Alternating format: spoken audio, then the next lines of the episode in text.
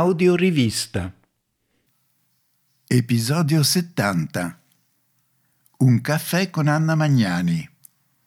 Testo di Filippo Roncaccia, voci di Raffaele Viola e Linda Ramponi.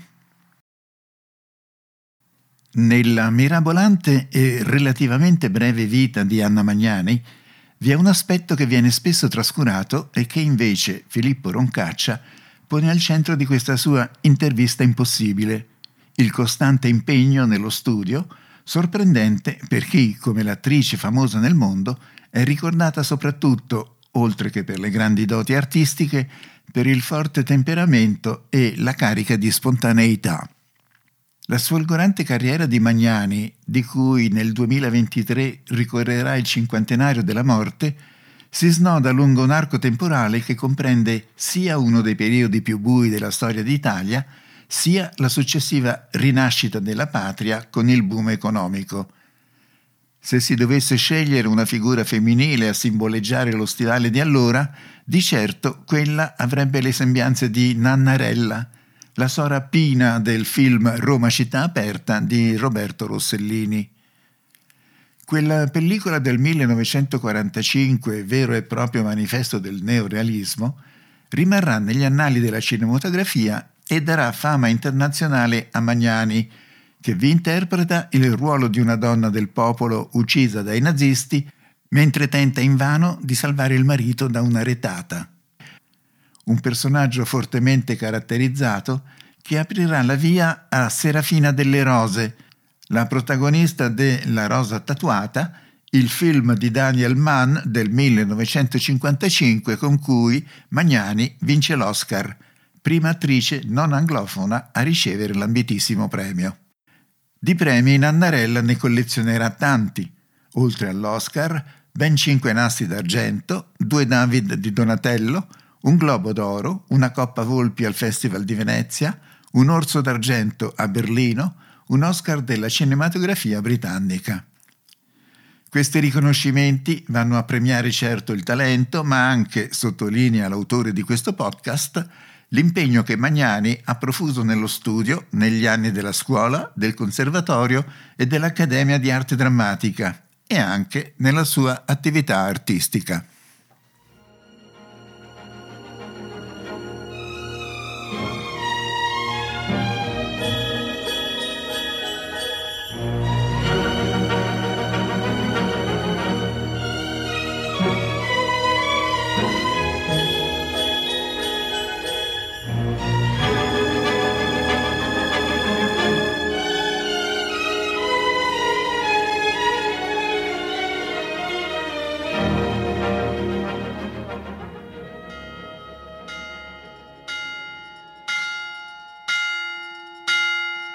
Salve.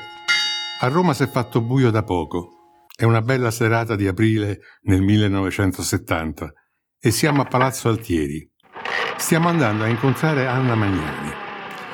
E l'emozione che certamente comprenderete prende un certo spazio perché ci viene data la possibilità di incontrarla dopo tanti anni, con la nostalgia che ancora proviamo e prova chiunque l'abbia vista anche soltanto nei film in cui ha recitato ma c'è anche il timore di doversi confrontare con un genio assoluto, una persona dall'umanità enorme, di intelligenza viva e profonda. Quando ci siamo messi d'accordo per questa intervista, lei ha chiesto che fosse una cosa tranquilla, fatta in modo del tutto familiare.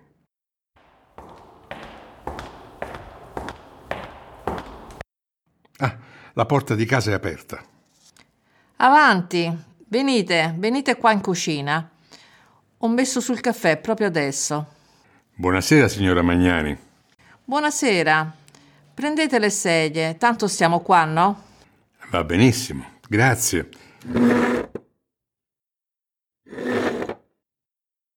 Ha un maglione verde di lana rasata, a collo alto, una gonna grigia a tubo fino alla linea del ginocchio e scarpe nere décolleté col tacco medio. Si porge con gentilezza e calore, come i sentori di rosa e miele del profumo che porta. Avete sentito, Carietta? Sì, anche per le scale. E certo, quella sta sempre qua dentro. La conoscete la storia, no? Mm, no, quale storia? Ma come no? Palazzo Altieri, il vento, il diavolo. Proprio no? Allora, una sera il diavolo per venire a Roma si mette a cavallo del vento e arriva proprio qua sotto. Vede la chiesa del Gesù, si incuriosisce e dice al vento d'aspettarlo de fuori che mo ritorna. E invece il vento a voi aspettà finché si stufa e se vi ammette qua dentro, a Palazzo Altieri. E ancora stiamo così. E il diavolo ancora non sorte fuori da Gesù e il vento saranno almeno 400 anni che sta per le scale di casa mia. Non succede mica niente. Anzi, d'estate fa pure comodo. Apro la porta e rinfresca tutta casa. Mantiene le labbra schiuse e la vedo come quando da ragazza avrà sorriso al primo ragazzo che le piaceva. Ma accorgo di sorriderle alla stessa maniera e perciò butto subito giù gli occhi. Ma di preciso questa intervista di che deve trattare? Non c'è niente di preciso, signora Magnani, solo c'era tanta nostalgia di sentirla, tanto desiderio di incontrarla ancora. Mi sa che è lo stesso per me. E allora mi spiego com'è che v'ho detto di sì. Forse potremmo trovare qualche domanda nuova. Mm, difficile.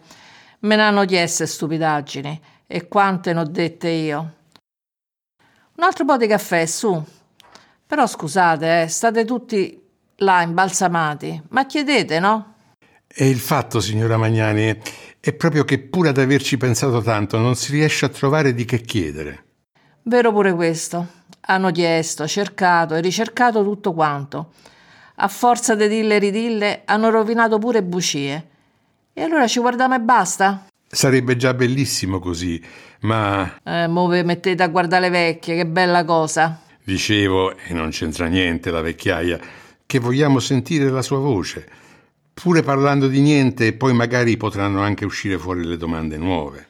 Quando andavo al liceo c'era una compagna mia proprio bella, la più bella di tutte quante. Una volta la trovai nascosta dentro al bagno e piangeva.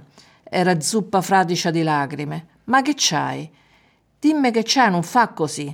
Finiti i singhiozzi, come volle Dio, disse che s'era innamorata di un certo Enrico, uno d'un par de classi avanti a noi. Beh, fatelo presentare, no? Si rifece bianca come una fettuccia e quasi mi sviene là per terra. Riecco il vento, sentite? Gli piace giocare stasera. Sarà contento che c'è state voi. Beh, sta compagna mia alla fine mi disse che si vergognava per com'era e per come la guardavano le altre compagne, perché il padre se n'era andato e le aveva lasciate sole lei e la madre. Non sapevo niente, mi venne una botta di pianta addosso, così, tutta assieme, figuratevi. Non gliela diedi vinta, no, per niente. Oh, ma che è colpa tua? E allora io che mio padre non l'ho visto mai e mia madre mi ha lasciato con mia nonna, e poi all'altre non ci devi badà che te guardano solo perché so racche e so invidiose. Poi si sono sposati. Da qualche parte ci deve stare ancora la bomboniera. Dai, finite il caffè che così famo un'altra macchinetta. Sì, certo. Vengono in mente i grandi personaggi del teatro, del cinema e della letteratura di tutto il mondo che hanno voluto lavorare con lei. Ma adesso non c'è più impressione o meraviglia, c'è soltanto il fatto che tutto questo sia stato vero e possiamo riviverlo ancora, assieme a lei. Signora Magnani, è vero che quando andò per la prima volta in Accademia d'Arte Drammatica incontrò Paolo Stoppa e... Eh sì, proprio vero, povero Paolo. Lo fermai per le scale. Senta lei, è qui che insegnano a recitare? Mi guardò come fossi scappata allora allora dal manicomio e mi insegnò dove stava la segreteria col dito puntato, senza manco un fiato. Tanti adesso pensano che sono un'attrice distinto. È un'idea fasulla, che hanno mandato in giro per vendere meglio il personaggio. Invece mi piacerebbe che venisse fuori quanto ho studiato. E si può dire, sì, si può dire che non ho smesso mai. Eccolo qua, tirate sul coperchio se no esce di fuori. Sì, dia pure a me che verso io. Se m'apre la finestra per cortesia, così me ne fumo una. Oh, se volete favorire pure voi senza complimenti. Grazie, signora Magnani, ma preferiamo guardare lei. E a ridaglie, muove caccio davvero. Su forza, una domanda seria per cortesia. Abbiamo accennato del liceo. Sappiamo degli otto anni di pianoforte al conservatorio e abbiamo detto del passaggio all'Accademia d'Arte Drammatica. Ma non si riferiva soltanto a quello quando parlava di tutto lo studio che ha fatto. No, anzi a quello proprio per niente. Là impari lo studio. Lo studio vero comincia dopo. E se sei bravo e c'hai fortuna, non finisce più. E mica solo per lavoro, per tutto quanto. Non è per niente scontato sentirle dire che lo studio è necessario in ogni momento della vita. L'accenno di riavviarsi i capelli fa capire che è contenta di quello che sta dicendo. Allora non sarebbe neppure sbagliato dire che lo studio serve per capire la vita, se non addirittura a viverla. Sì, è così. Qualcuno mi ha detto che io so recitare con tutto. È vero, perché io mi so studiata tutto, da cima a fondo, tutto quanto il mal di testa, i dolori ai calli, quello che ti senti quando ridi, i sapori di quello che mangi e i mille e mille modi di come ti viene campare tra giorno e notte. E questo per lei quando è cominciato? O meglio, se le chiedessi un momento preciso in cui lei ha cominciato, diciamo così, a studiare la vita, lei lo potrebbe ricordare? Dovevo partire per il primo lavoro con una compagnia teatrale e mia nonna volle venire con me. Mi portò fino al treno. S'era messa tutta elegante, con la borsetta carina, i guanti e il cappello con la veletta. E appena il treno partiva mi mandò un bacio con la mano e rimase a salutarmi finché non potevamo più vederci, né io né lei. E viva non la rividi più. Morì all'improvviso mentre stavo ancora in tournée. Così cominciarono a ritornarmi tutte le cose tutto, tutto quello che aveva fatto per me quando ero piccola, da ragazzina a scuola, il pianoforte al conservatorio, l'accademia e fino a quando avevo cominciato il primo lavoro. E alla fine pareva come al cinema. La rivedevo con la veletta e i guanti che mi salutava dalla banchina del treno.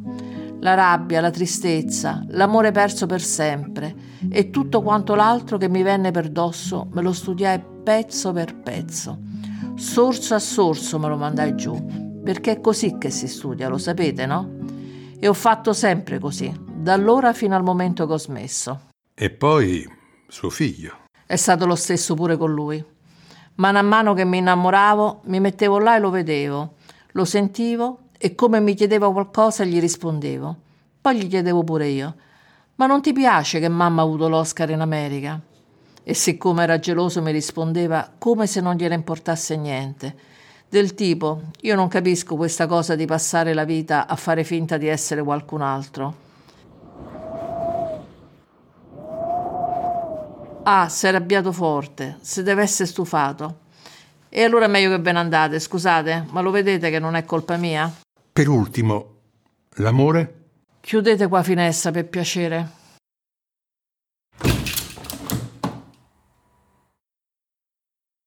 Non ti dico niente. Ma avete, scusa, mi hanno messo il cuore in piazza mille volte e la colpa è stata pure mia, non dico di no. Però adesso la finimo qua. Ve voglio tanto bene, scusate. Arrivederci. Grazie, signora Magnani. Non la dimenticheremo mai.